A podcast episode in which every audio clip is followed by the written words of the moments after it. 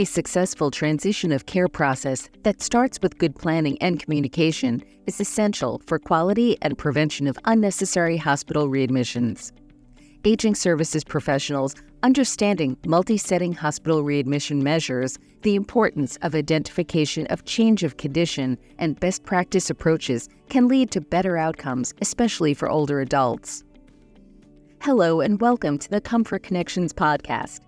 In this episode, Strategies for Quality Transitions of Care, we are joined by a panel of aging services professionals, including Sharon Holmes, Clinical and Compliance Specialist for ComForCare Home Care, Sue LaGrange, Chief Nursing Officer for Pathway Health, and Stephanie Vijbitska, Manager, Strategic Health Programs, ComForCare Franchise Systems, LLC. Let's listen in as they share insights, resources, and best practice strategies for quality transitions of care. Well, good afternoon. I would like to welcome you all to this presentation Strategies for Quality Transition of Care. So, we know that a successful transition of care process is with good planning and communication is really essential for quality today and for prevention of unnecessary hospital readmissions. And today, this dynamic group presentation and discussion will touch on multi setting hospital readmission measures, the importance of identification of a change of condition, as well as best practice approaches that can lead to successful outcomes when it comes to transition of care. So, a few housekeeping items today. In order to receive continuing education for nurses, you will need to attend the entire presentation and then you will need to complete the evaluation that will be sent to you um, by the email that you provided at registration. And during the presentation, if you have questions, please feel free to post those questions in the chat box, and then we will address those at the end of the presentation. So, I would like to introduce our speakers for today. First, we have Sharon Holmes. Sharon is a registered nurse with an MBA in healthcare administration, and Sharon has over 27 years of nursing quality and compliance experience in hospitals, home health, hospice, and home care settings. Sharon currently is the clinical and compliance specialist for ComForCare Franchise Systems LLC, where she assists franchisees franchisees with the development of policies and procedures training resources, as well as providing additional ongoing support. When Sharon is not providing exceptional support, she is spending time with her husband of 50 years, her grandchildren, and her dogs. I am also introducing myself. I am Sue LaGrange, and I have had the pleasure of over 30 years of long term care leadership experience, which I've had the wonderful opportunity to assist organizations in regulatory, clinical, and operational turnarounds. And in my past 20 plus years with Pathway Health Services, I have assisted quality improvements in a multitude of organizations. And I am also a national trainer in infection control, clinical management, restorative nursing, and I am a certified Interact champion master trainer. And last but not least, I have the pleasure to introduce Stephanie Vijbitska. Stephanie is the manager, strategic healthcare programs, and has been employed with ComForCare Franchise Systems, LLC, an in home care agency with 275 locations in the United States and Canada for 19 years. She is responsible for developing and managing various company programs that are aimed at improving client care and health related outcomes. Numerous in person visits to facilities, hospitals, and senior living in their home has allowed her to understand and experience the unique needs of professionals and clients firsthand, and as a result, has the unique opportunity to develop programs that can help older adults and their families live their best life possible. So, with that, I would like to start the presentation. So, healthcare entities across the continuum, as we know, are acutely aware of the need to reduce readmissions whenever it is safe and possible. And there are many reasons why reducing readmissions is so crucial today because of patient outcomes, quality, physical, and psychosocial concerns, as well as stress and the cost of readmissions, which has been, of course, as you all know, one of the drivers of the value based measures that have been put in place across the continuum. And I believe that most healthcare professionals can agree that if a hospital readmission or even an original hospital admission can be prevented, it is essential for quality outcomes. Clinical readmission risks can include delirium, polypharmacy, falls, even take a look at things such as incontinence, catheter use, or hospital acquired infections. And then we can even look at immobility or skin integrity concerns and more. So, a good evaluation and management of potentially preventable conditions will really be essential for healthcare providers today. Managing conditions such as COPD and heart failure, diabetes, and more will be other key components because those components are important for prevention. That will be our key. Another reason quality managing is important is that the key continuum partners will want to collaborate and work with organizations that can prove they have good systems that lead to good outcomes. And we know transparency with publicly reported data now provides all stakeholders the ability to objectively see how organizations are faring when it comes to readmissions. And we have seen that even customers of healthcare are using data to make decisions. They expect better healthcare at a reasonable cost.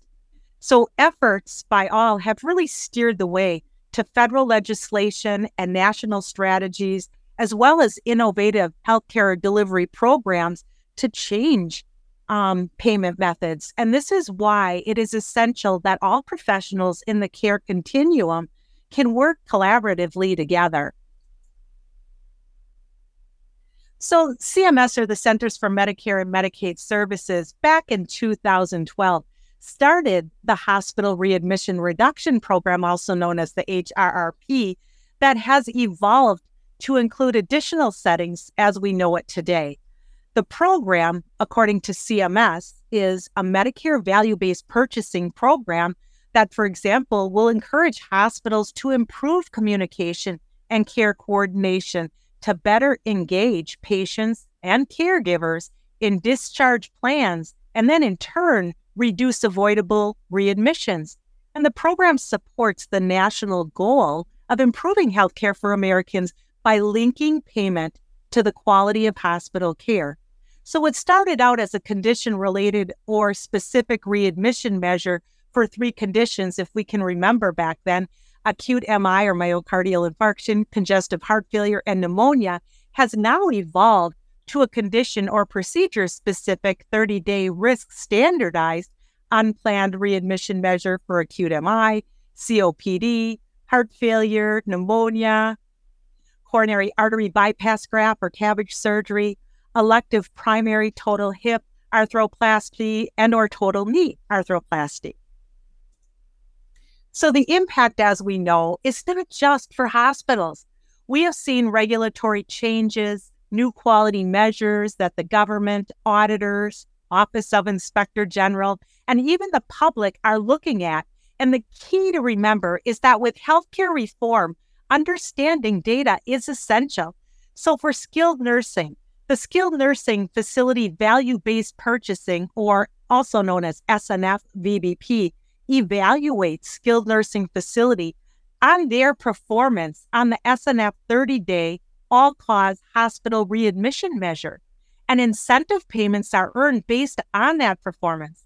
And the Centers for Medicare and Medicaid Services withholds 2% of the facility's Medicare fee for service Part A payments to be able to fund that program. And for home health, Home health has claims based measures that address acute care hospitalization during the first 60 days of home health, emergency department use without hospitalization during that first 60 days of home health, and potentially preventable 30 day post discharge readmission and home health within stay, potentially preventable hospitalization. and even physicians and clinicians via the MIPS program, which is also the merit based incentive payment system, in which the Medicare beneficiary is followed through the levels of care and the hospital readmission rates will impact the practitioner and their payment. And all of these measures essentially drive good transition of care and good collaboration. And post acute care settings are seeing that over time, there has been a higher acuity of patient or client or resident that requires more complex care and needs. And we've also seen that in many instances, there is less reimbursement to care for that higher acuity. We also see a customer that has a much higher expectation for quality, right? And want to be more actively involved in their care and their services. And this is why organizations are looking at how they essentially do business and how creative they can be with innovative ideas in the care and services that can be provided. So, reducing those preventable hospital readmission really will come down to a good collaborative and coordinated approach with the entire continuum of care. And it starts when an individual is discharged from the hospital.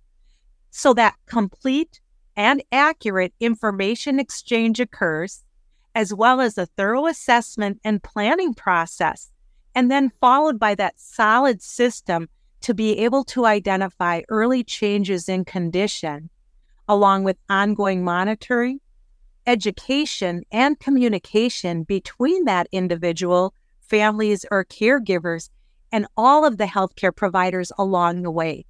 Now, it sounds simple, However, even one break in that solid process, as you know, can lead to unnecessary hospital readmissions.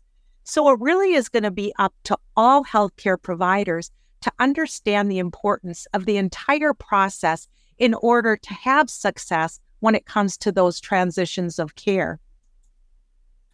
And so we look at that impact to prevent that revolving door um, when it comes to the impact for the resident patient client, we know that quality transition of care is essential. Now, even in the best of situations, changes of condition or other instances can arise, right?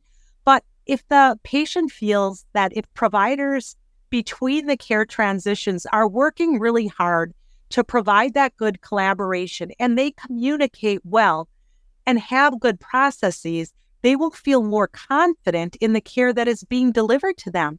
And the healthcare professionals are including them in care choices in order to have those successful outcomes.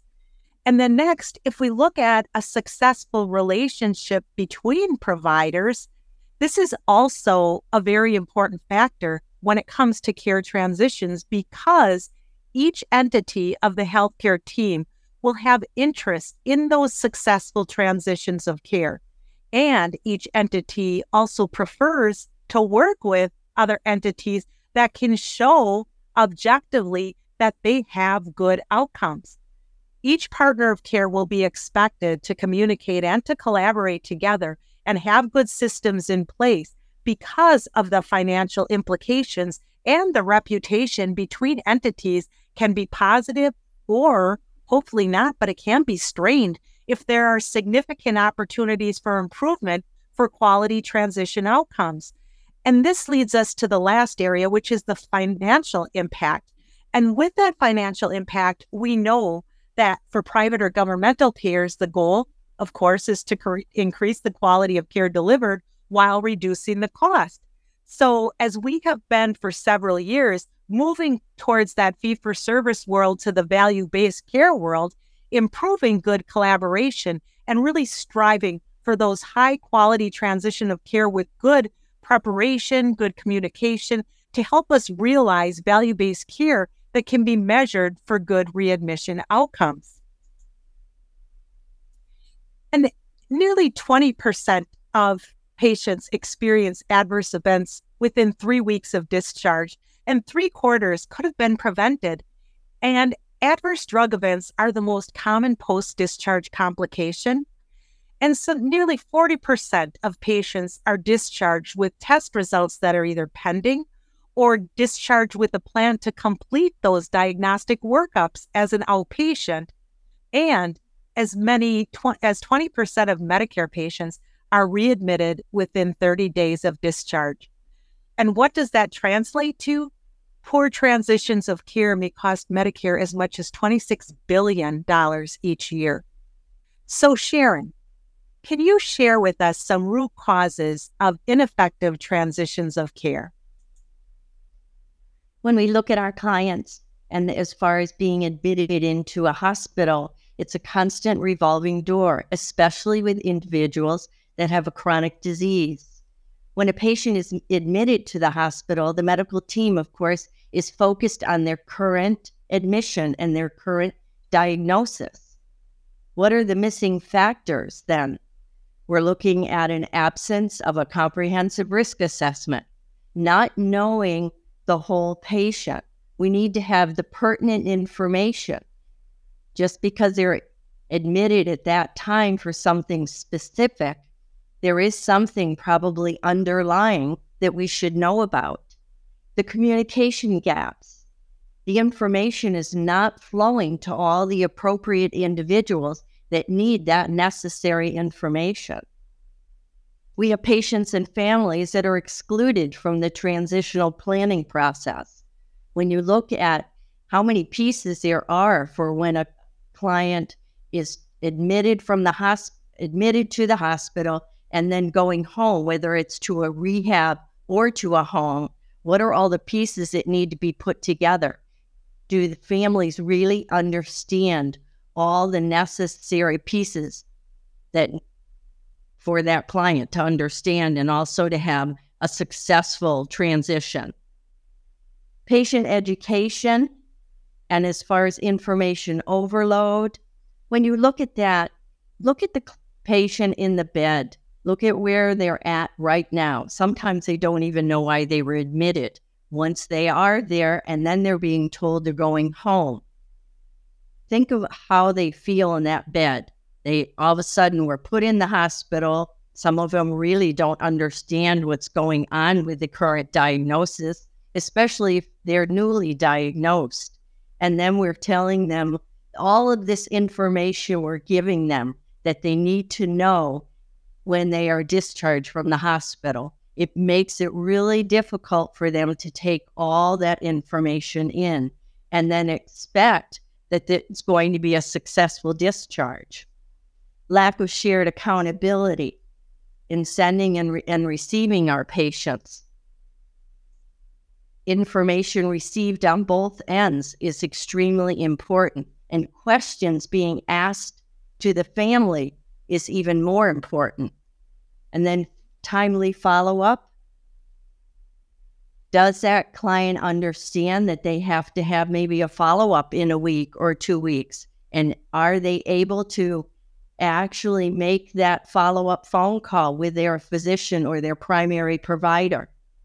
And then re- readmission acceptance, being readmitted again into the hospital. That's very hard for them because they don't understand why again are they going back in. And then the primary care physician the gaps?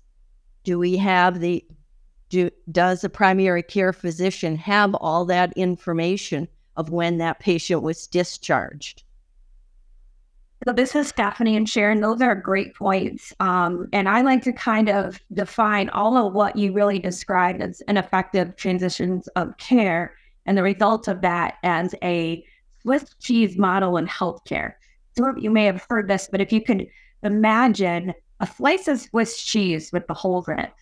And if you were to put slices of Swiss cheese together just perfectly and align some of those holes, oftentimes what we find is patients can fall between the cracks, which continues to further this ineffective transitions of care. And that's ultimately where we see individuals being readmitted. And so, where I like to see that there are challenges, there's always opportunities. So when we do look at reasons for hospitalization and readmissions, we also want to look at, well, not only based on what Sharon has shared, what are some of those correlations in some areas that we can identify to actually prove upon our discharge planning practice or whatever role in healthcare you play, looking at what can we do in our role and not assume that the person that's going to be assisting my patient in that next level of care will take um, the time or opportunity to educate or bridge those gaps in communication. I always like to say that discharge starts at the time of admission. And I think that is so important to keep in the back of our mind, given the fact that some of our roles are limited in terms of time we can spend with patients. But if there's a way we could even invest an additional 30 to 60 seconds, five minutes, 20 minutes, whatever you are allowed, can really make an impact. So we've already discussed a lot of those top reasons for hospital readmissions. Um, with the Affordable Care Act and the um, the the Hospital Reduction Readmission Act as well is obviously driving um, and identifying and helping us all identify well what are some of those top conditions that are leading to, to readmissions in the first place that have already been cited? And then what can we do about it?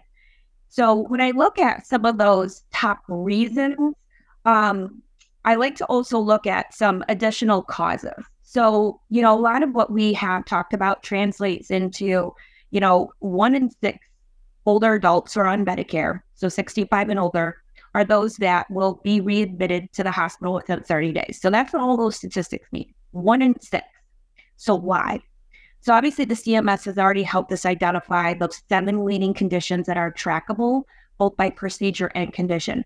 There's a few others.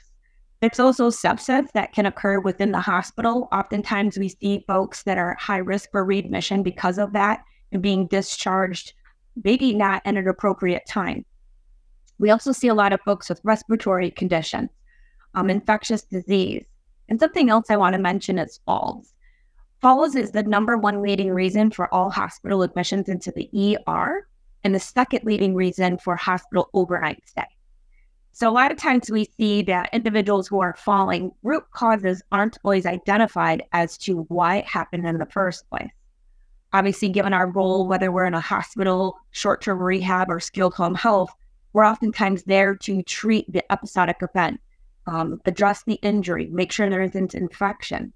But there isn't always that time provided or allowed to go back to, you know, why did this happen? And do you know how to best manage this once you go home? So, again, playing along the theme of communication. So when we look at causes and top reasons for hospital readmissions, I like to look at the correlation. So a lot of us have here have already mentioned some of them, but we do want to again continue to think about how many of our patients, whether they're in an acute or post-acute setting, have an inability to recite their reason for admission, and then to who to contact after discharge if they have a question. I'm going to give you a great example. We could probably all write a book here, but um, I knew an individual who had a hip replacement. Part of their discharge instructions was to wear compression stockings 23 hours a day with one hour for a break. So when I went to visit this person, guess what? Those compression stockings weren't on. In fact, they couldn't figure out how to get them on because they were so tight. They didn't feel good. And their leg was swelling. So I asked, you know, well, we need to call somebody. Who can we call? And this person said, I don't know. I said, well, where's your discharge paperwork? And they said, I don't know. I said, did you get a folder? Did you get something? Is it yellow? Is it blue? So after a few, you know, seconds of going back and forth like this, we found it. I got the number, and guess what? This particular discharge planner told me what the actual instructions were. So while this person could tell me that they were there for a hip replacement, which was elective, by the way. They couldn't tell me who to call if something was going in the wrong direction. Nor did they know that swelling was a sign of something that, that, that was not appropriate based on the healing process. Okay. So just something as simple as that can get missed. We also know, and we've, we've talked about this a lot, is just the simple lack of understanding of how to properly manage a condition being in home care on the post acute side, I can't tell you how many clients we support that have diabetes and may have lived with it their whole lives. They can't still they still can't tell us sometimes what a normal range of what their A1C should be.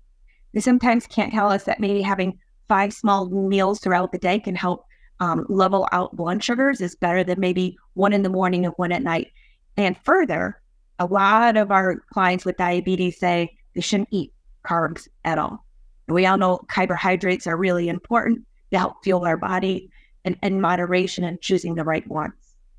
So these are some really basic things that we see that's oftentimes missed. Now we talk about transitions of care. We can't have a conversation like this without also having to ha- discuss social determinants of health.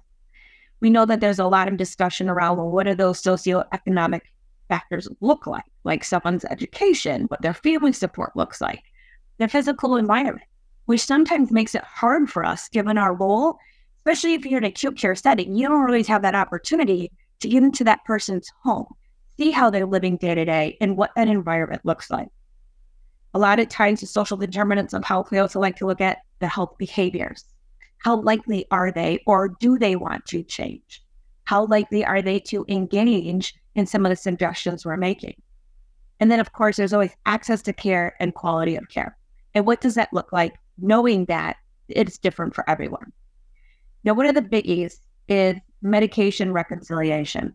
We all know when there is hospital admissions, um, that oftentimes the second question that patients are asked is, What meds are you on?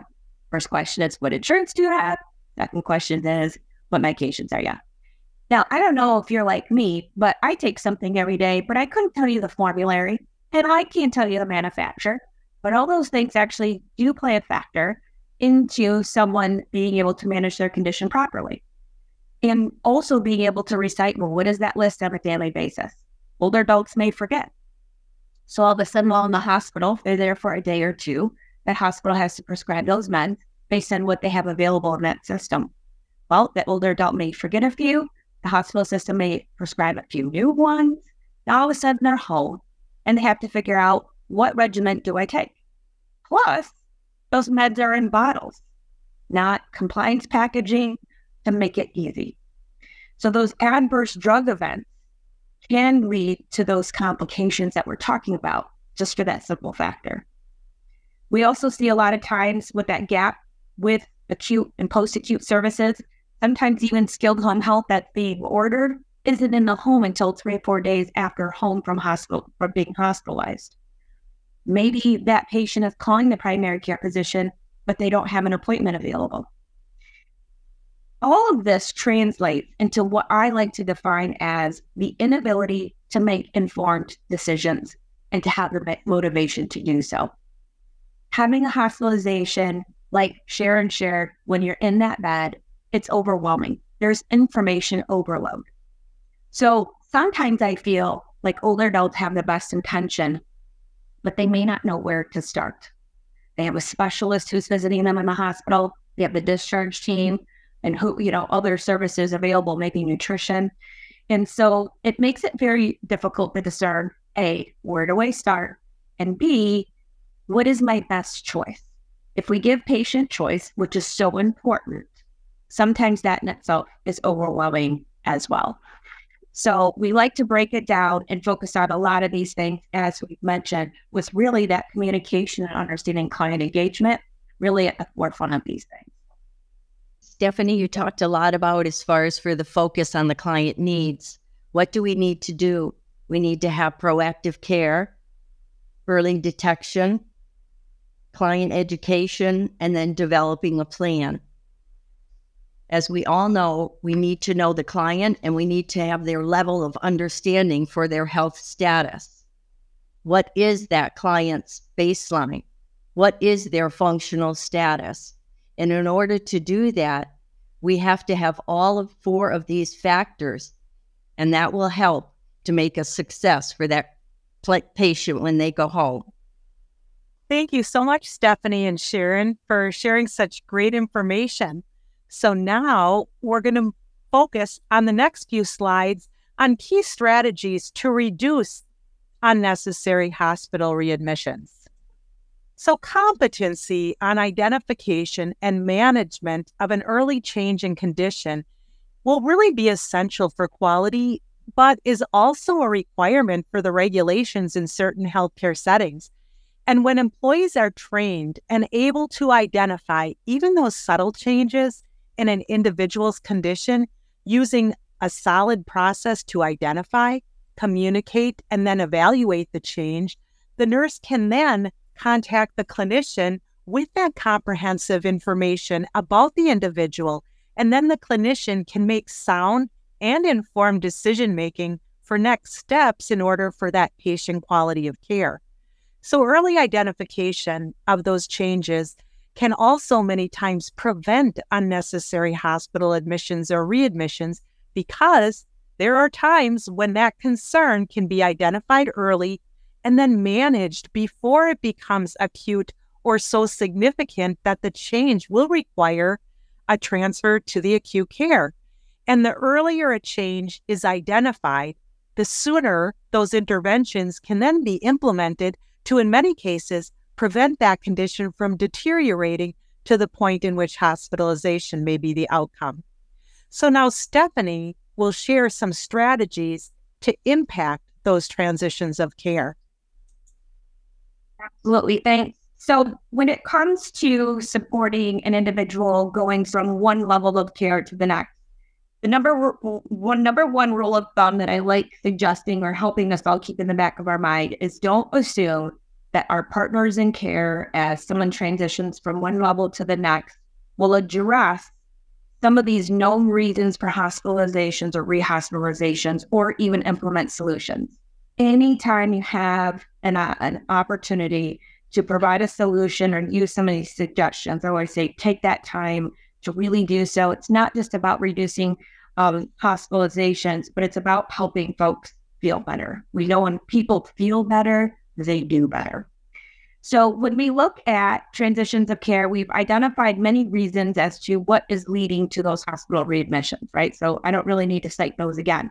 However, so what what I do want to talk about is what does those solutions look like, right? So we know all of these challenges. Like I said, we could all write a book based on what we've experienced. So what can we do about it? Well, the first thing I'd like to suggest is to identify a public domain evidence based tool um, that can assist in guiding a conversation uh, with a patient who is about to be discharged. Um, personally, ComForCare uses a tool called Boost. Boost is one of those um, transitions of care demonstration projects that was developed out of the Affordable Care Act. So, way back when, um, before the CMS added additional um, reasons for readmissions and started holding hospitals accountable, um, through the Affordable Care Act is where we, we saw the impetus of all of this change, which was incredible. And at the time, hospitals were trying to figure out okay, great in theory, what do I do? And so as a result, Project Boost was developed. A lot of us know the Eric Coleman model with four pillars. There's Project Red, STAR, all of which provide publicly available tools. Um, best yet, they're also rooted in evidence. So you can rest assured that based on those tools, that they do have data associated with using them does lead to improved reduction of hospital readmissions. We personally like Boost because it walks a patient through all of the citable reasons we know why someone could be readmitted. Okay. So that is a wonderful tool. If you've never seen it, just Google it, you can find it. The other aspect is using TeachBack. Now, I am not a clinician. I just learned from folks like Sharon. And the powerful thing about TeachBack is it gives us better communication strategy, which allows us to engage in a conversation that does not elicit a yes or no response. If you're asking questions that tells you a yes or no, I do not believe that that is a good communication approach because it doesn't tell us that person's level of understanding of what it is that we are speaking about in trying to prevent that readmission. So TeachBack is very important along with those educational tools. Looking at ways adult learners learn. We need to address visual, hearing, reading, and tactile. So as we think of different resources and tools, we want to make sure that tools are easy to read and understand. Um, we also want to make sure that it addresses our visual learners, something like a stoplight pad. Uh, we've used these for years and they're a great visual tool because based on a specific condition, we can quickly use it as an educational resource to help someone understand what is normal for that condition, what is not, given what a yellow or flashing a warning set signal might look like, and then red, which is when you do need to contact um, healthcare professionals or 911.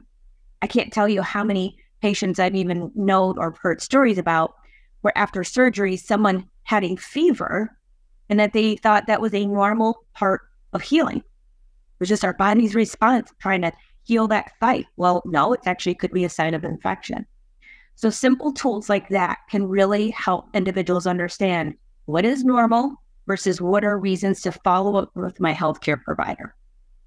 Now, the other thing we have to ask in using good solutions and questions, and going back to social determinants of health, one of the things in asking about resources, transportation, food, again, asking not do you have food in your fridge, but how is food provided now? How do you get to the grocery store? How do you meal plan? You understand that what can you tell me what a low sodium diet is like? So asking more questions that's going to engage that individual.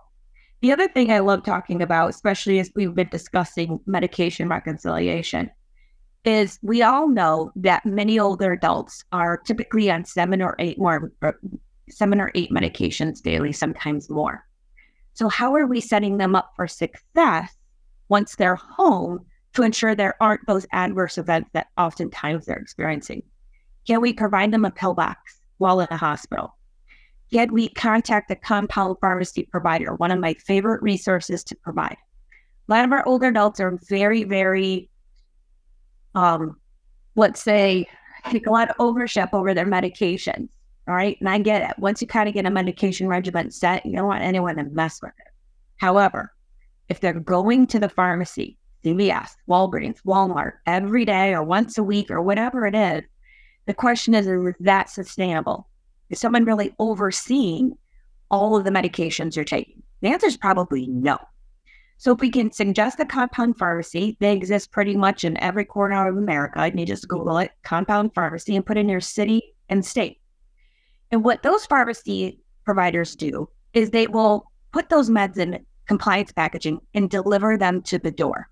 So what we like to sell is convenience and the delivery is free. And the best thing is sometimes they can find discounts based on routine medications they're taking today. The other thing I like to suggest for some of those solutions, especially knowing what leads to those hospital readmissions right now, is the primary care physician. A lot of times we tell our patients, call your primary care physician. what do you think is going to happen as a result? Maybe 50% might do that. But if we can do that while we're in the hospital, why not? Or maybe you don't have the time. You can say, listen, while you're here in your bed, I want you to call your primary care physician. When I come back tomorrow, I'd like you to tell me the date in which your appointment's been set. These are called goals that are measurable. They're helping us understand are they taking ownership of the process? Do they have access? Do they understand? And at least in that environment, we can provide those safety nets that are needed for that person while they're under our care. The other thing I love when it comes to bridging the gap um, as we mentioned on one of these slides, that we all play a role, right, in trying to bridge um, clinical to community, is that leaning on your post acute providers, looking at adult daycare centers, non medical home care companies, even some of your independent and assisted livings that may need to provide that additional level of support that somebody needs. So these are some of the solutions that we have found that it's pretty effective um, with most patients that are in a hospital setting um, that we also bring into our own practice as a non medical home care provider. Thank you very much, Stephanie. So, another strategy to reduce unnecessary hospital readmissions is to have solid clinical systems with policies, procedures, and protocols that are reviewed and revised at least as needed or not less than annually to be able to provide staff with good direction. And then education at all levels on the roles and responsibilities from orientation upon hire, then to a regular basis for all existing staff, because it is important that staff are educated in their role when it comes to reducing unnecessary readmissions. It is also important that entities that use agency or temporary staff to have systems to provide education on policies and procedures as well as expectations. And then staff competence in identification and management of changes of condition. So, even asking yourself, do you have a process to verify evidence of competency after the education is provided?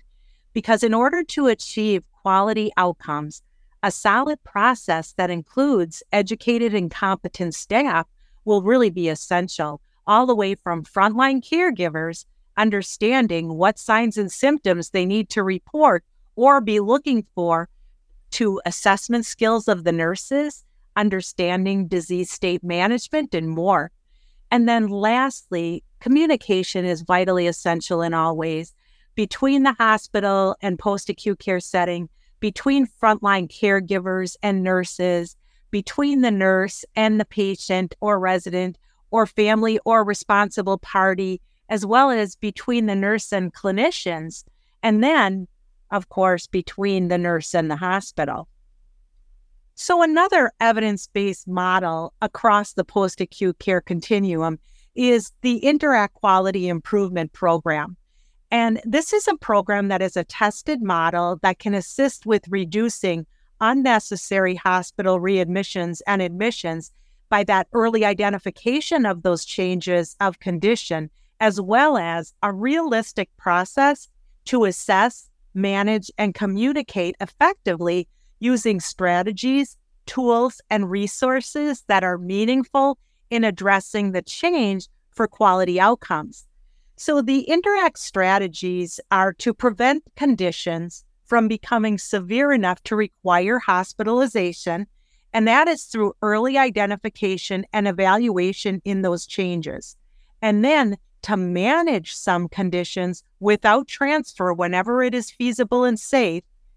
It's also to improve advanced care planning and the use of palliative care plans whenever appropriate, or as an alternative to hospitalization for some individuals, and then to improve communication and documentation within long term care facilities and programs and between long term care facilities and the acute care, and then to integrate onto ongoing quality initiatives such as QAPI and then there are systems to embed into health information technology across care settings. And this quality improvement program is evidence based. Um, it is a model that can be accessed and used without a charge, that providers can use friendly, realistic tools and resources to assist with early identification, evaluation strategies. There are care paths, advanced care planning resources, and so, so much more. And the Interact Quality Improvement Program is designed for three different settings. For skilled nursing, there is a set of tools and resources and a program. There's another one for assisted living, and there's also a set for home health. And using a solid QAPI or quality assurance and performance improvement process will involve staff at all levels to improve the performance and patient care and it is essential when it comes to hospital readmissions. And this process can happen on a proactive basis to be able to identify areas in your organization where there are gaps in performance or if you've identified opportunities for improvement. So, for instance, if you find that you've identified that 75% of hospital readmissions happen on a Sunday PM shift, performing a good root cause analysis to identify the circumstances behind that readmission, taking a team approach to look at was there a change in condition noted soon enough? Are those changes identified later in the weekends? If yes, was a good evaluation or assessment completed timely? And was it complete? And then you can also look at was the information provided to the clinician timely? And did all relevant information that was assessed even get communicated? And then you can ask Does the nurse communicate to the clinician not only the assessment information, but also strategies that can be done to manage the condition safely without transfer? And then was this all documented? You can also look at is it the same nurse? Is it the same clinician? Are there adequate resources such as diagnostics, staff, equipment, or supplies available to be able to actually manage the care without transfers to the hospital. And then our staff adequately trained to complete a good assessment process. These are all areas that can be investigated, and then the interdisciplinary team can work on solutions. So, Sharon, can you discuss QAPI a bit more in the next few slides?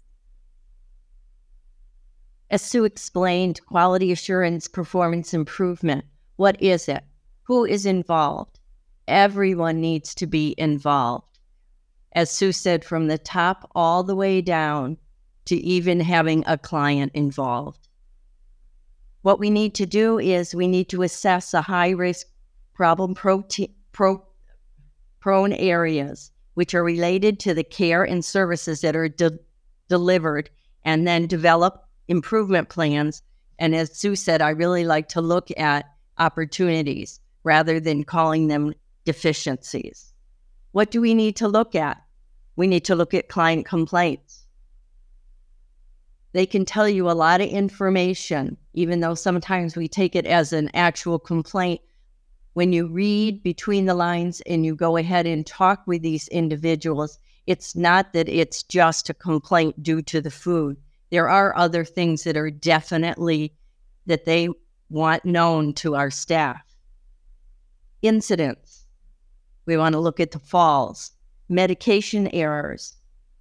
We all know how how important that is and what that can lead to in an adverse event for that patient. And then rehospitalizations, client infections. As we all know, going through COVID, and now we're going into you know, an upsurge. And also, we're entering flu season soon and school started. So we need to really pay attention. Are, there, are our patients getting their flu vaccinations? Client documentation is huge. If anyone has ever been able to do a chart review, it is unbelievable what you can learn. It's not only about the patient, but it's also about the interaction of the staff that have taken care of that individual from the point of admission all the way through till discharge. Client satisfaction. We can learn a lot from what they have to say about their stay. And also, when they come into home care, what are, what are some of their concerns? And then, of course, we always have other areas of concerns in the pertinent area of the whatever environment that you are in. You can go to the next slide. here is a model. This is a plan, do, study, act. This is an actual performance improvement model that you can look at and see how you can develop a plan. What do we want to look at? We want to look at what trends are identified. So we want to plan it. What are we looking for? We want to look at who is involved. What is the team that's going to be involved in this? What are we actually looking at? What areas are we identified? And where? Where will this take place? And when. When are you starting it and when are you ending it? Usually, when you start a performance improvement plan, you want to have at least three months worth of data and then be able to review what you've started. And then why? Always drill down to the why, not the first why, not the second why, the third or the fourth. What is the real reason? What really happened for this process to become deficient. The do, implementing the plan. Who is involved? When you're actually doing the plan, educate the staff. Everyone has to know that there is now a new plan in place. Because the thing is, if there are only part of staff knowing about it, they are trying to put it in place, and then the other half still doesn't know. You need to have everyone involved. And then, as far as the protocols and the best practices need to be implemented when you are doing this. and study. Okay, we're going to now, we've done all this for the past three months. We're going to review our data, go back and look at it. Where is our percentage? What goal were we trying to meet? And where do we want to be now? We have to revise the plan. You have to go back to all the same steps in from the very beginning to be able to make sure that you have everything that you want within this new plan. You have to again re educate. It does take time, it's very time consuming, but it's an opportunity for everyone to see the improvement. And I've seen where once an improvement has been made, how well everyone accepts that. And then, of course, act. And what are we going to do when our goal is met? Are we going to review it again, maybe in another three months or again in another six months? You have to set another plan. It can't, you can't just drop it. Otherwise, what's going to happen is as we all know, old behaviors then set in again. And we don't want that. We want to be able to move forward with everything that we have just developed. So, the key to a successful, meaningful care process is to include and engage the resident, patient, or client and family or responsible party to be able to identify what are their goals and preferences and desired outcomes and engaging the individual will really allow for that clear interpretation of what they understand about their health status, as was mentioned before earlier, um, and what areas they choose in the event of a change of condition, and as well as providing an opportunity for the healthcare professional to educate and explain health information such as advanced care planning. So, Stephanie, can you share with us a little bit more on client engagement? Um, and I do want to sort of address one of the comments or questions, I guess, that came in from the audience and saying that sometimes family members aren't always available or engaged, or the patient doesn't want the family to be involved. so we do rely on the families a lot, but when they aren't available, let's start with the client themselves. An individual does need to feel empowered to understand their condition and understand how to best manage it. So it really does start by engaging the person themselves. And this is a really important um, aspect in care when we think about what resources do they need once they go home um, what is their understanding of their condition and what is their motivation in managing it in a different way or in those early days of being home so that their condition doesn't get worse and gets better so, one of the things that we do like to recommend and have had some training on is something called motivational interviewing. Um, much like that boost tool I had mentioned, motivational interviewing does help to guide healthcare professionals in in in engaging the person in a meaningful conversation that addresses education and also identify what are those goals and how can we engage a client that's best suited for them a lot of the motivational interviewing techniques rely on helping someone go from a self defeating type thought process to a self motivating one. Um, so that's important, along with understanding just what those supportive services um, are needed. Sometimes based on the admission of hospital. Um, so really for the purposes of this webinar, right, we're talking about actual admissions overnight stay. Um, but given the fact that they might be more in observation, they may not have as many access to resources that the hospital can initiate, but sometimes the primary care physicians can through physician order and then it, it engaging with a skilled home health provider to sometimes get those additional resources. When families are involved, obviously, they become a key integral partner in care with good patient centered care techniques, obviously, we are putting the client at center of everything we do, um, oftentimes with the family if they're available. And if they're not, that's where the role of a non medical home care provider comes into play. Because oftentimes we can be that cheerleader, we can be that support system, we can be that safety measure that oftentimes these individuals need so that Again, they're feeling better, they understand our discharge instructions, and have a resource to turn to should things change. The other thing that I like to include, besides just much of what we've already talked about with education and teach back and visual aids, is helping to develop a plan with that individual while they're there.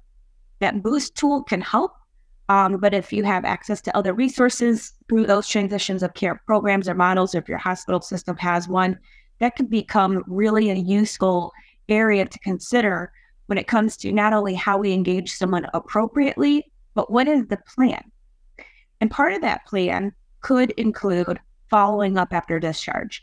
Many hospital systems now do have hospitalists or transition of care specialists who will call an individual. And in fact, there are studies that show that just a single phone call, sometimes five or 10 minutes, in the first three days of discharge can make a significant impact on reducing hospital readmissions. Because we know that once someone goes home, that's where everything starts to kind of unravel. Someone isn't quite sure whether they should take their medication at three o'clock or four o'clock. Sometimes they skip it altogether. Sometimes, if there's a surgical procedure like a total hip replacement, they're not sure if they should walk. It hurts too much and they don't want to break their hip again. Or with a total, with an elective surgery, they didn't break it, but they don't want to break that new hip. So then they stop moving because it hurts and it makes them stiffer. And then we know that story. So if you can follow up within a few days and then at day 15 and then again at day 30, it's just making sure that that person feels supported and if not, identifying the right solution for them. Obviously, this all is surrounded towards an individualized care plan for an individual that's always suited as best created based on their needs, those social determinants of health, and what their motivations are for managing their condition.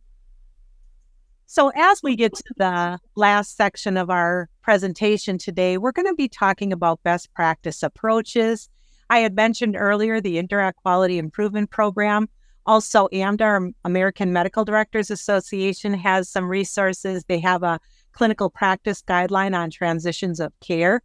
And then um, the Agency for Healthcare Research and Quality, AHRQ, also has a module on detecting changes in a resident's condition that can be helpful and assist healthcare professionals when it comes to really that identification and management of those changes. So, Sharon, you will be discussing now a best practice scenario. We have a client who is 80 years old. She lives alone in her home. She has lived in that home for 60 years. She has no children, no external support, which has led her to increased depression and anxiety. She's not able to be with her, her friends and socialize. The client's diagnosis is heart failure, and she is at high risk for falls. She was recently discharged from the hospital due to a recent fall. She has been discharged with numerous prescriptions and no way to get them filled, and therefore she has not followed her discharge plans. And now that puts her at increased risk for a hospital readmission. Prior to the recent hospitalization, the client mismanaged her medications, has not had a has a has had a history of not following up with a primary provider and does not have healthy eating habits which are contributing a contributing factor to her heart failure diagnosis. This this scenario that I just gave you is an actual patient of mine many years ago. And this was before you were able to have transportation and Uber and all of these other great programs that were put in place. I went and saw her the day after she was admitted, uh, discharged, and she was sitting in a chair. She was crying. She handed me her meds. Her meds she handed to me in a Ziploc bag. All of them, all just all mixed up. I take the red at this time, I take the green at this time, and not knowing what they were for. She was in definite need of help. When I asked her about her prescriptions and her, her discharge diagnosis, it was funny because Stephanie has already said that. She said, I have no idea where the paperwork is. And then I asked her, How are we going to be able to get your prescriptions? I have no idea, but I don't have the money. So before I went in, I didn't take all of my medications. These are these are true factors of individuals, and it's still today a very pertinent problem. So how can we help? Well, first of all, what we need to look at is, as Stephanie already said, discharge starts at the time of admission. Working with a community based partner, you're able to have that nurse go into the actual hospital, work with a discharge planner, and understand the specific needs of that client prior to obtaining the discharge papers.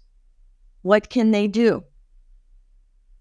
They can do a comprehensive assessment. Yes, it's in the hospital, it's not in the home environment, but yet they are getting to know the client in their current condition. Development of an individualized care plan. They can see what the client currently can do. What is their functional status at the time of being in the hospital? And as Stephanie mentioned many times, interviewing them. When you were at home, what were you able to do as far as for your personal care, as far as your mobility? And then as far as light housekeeping, and were they able to cook a meal? Most individuals, especially individuals with heart failure, you open up their freezer and it's filled with frozen food. Why? They are fatigued. They don't have the energy to be able to stand in a kitchen and cook anything. And nothing sounds good to them, nothing at all. So when you look at that, how can we make it successful? Well, you partner with an individual, such as a home based, and you're able to facilitate a successful discharge. And then one last piece I already mentioned about this individual that I gave you the scenario about didn't have transportation. Well, now, of course, we have Uber. I know I've seen patients go home with Uber. And then what? If we're partnering with somebody, the home care provider is able to facilitate that transportation for them and make it a lot easier. When we move on to education, education is so important for that client.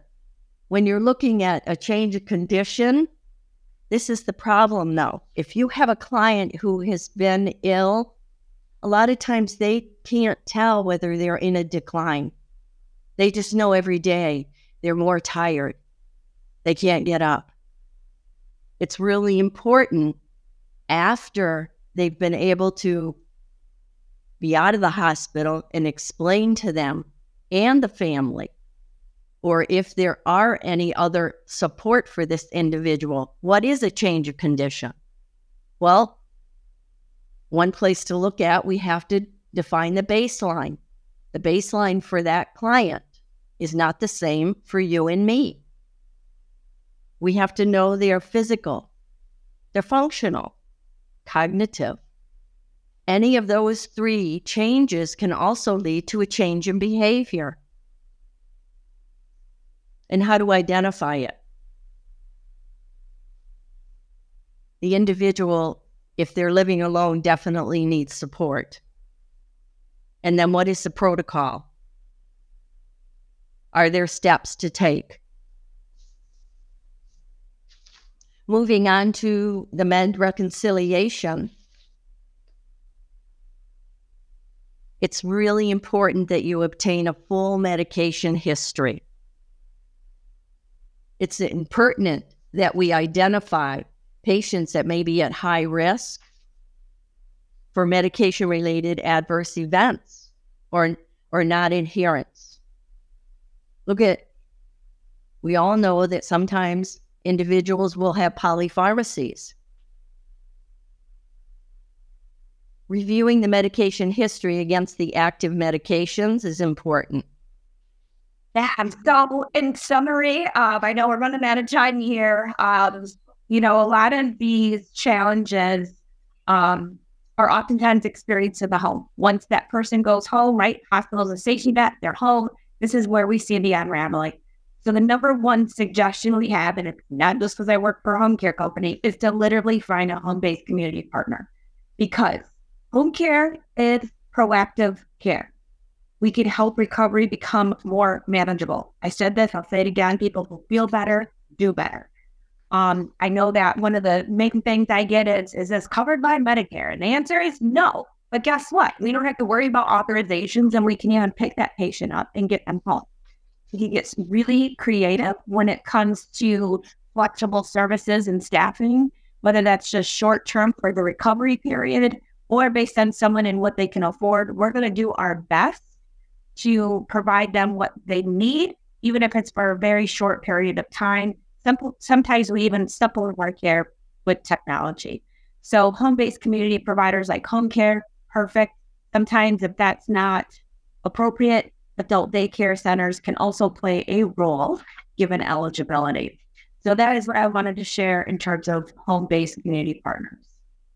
So I'd like to take this opportunity to thank all of you for attending. I know that we did have some questions. I know, Stephanie, you answered one of those um, along the way. I do want to take the opportunity to let you know that the slides will be available on the ComForCare website at the web link that was listed in the chat box. And the evaluation will be emailed to you at the email address that you registered with uh, for the presentation today, please be sure to fill that out in order to get your continuing education for nurses. And again, I thank you for attending. And the speakers, thank you very much. Thank you, Sharon, Sue, and Stephanie, for sharing your insights and best practice considerations for aging services professionals. Listeners, visit ComForConnections.com to download complimentary resources, view show notes, and access our episodes. You can also subscribe to our podcast on your favorite app. Thank you for listening and helping older adults live the best life possible.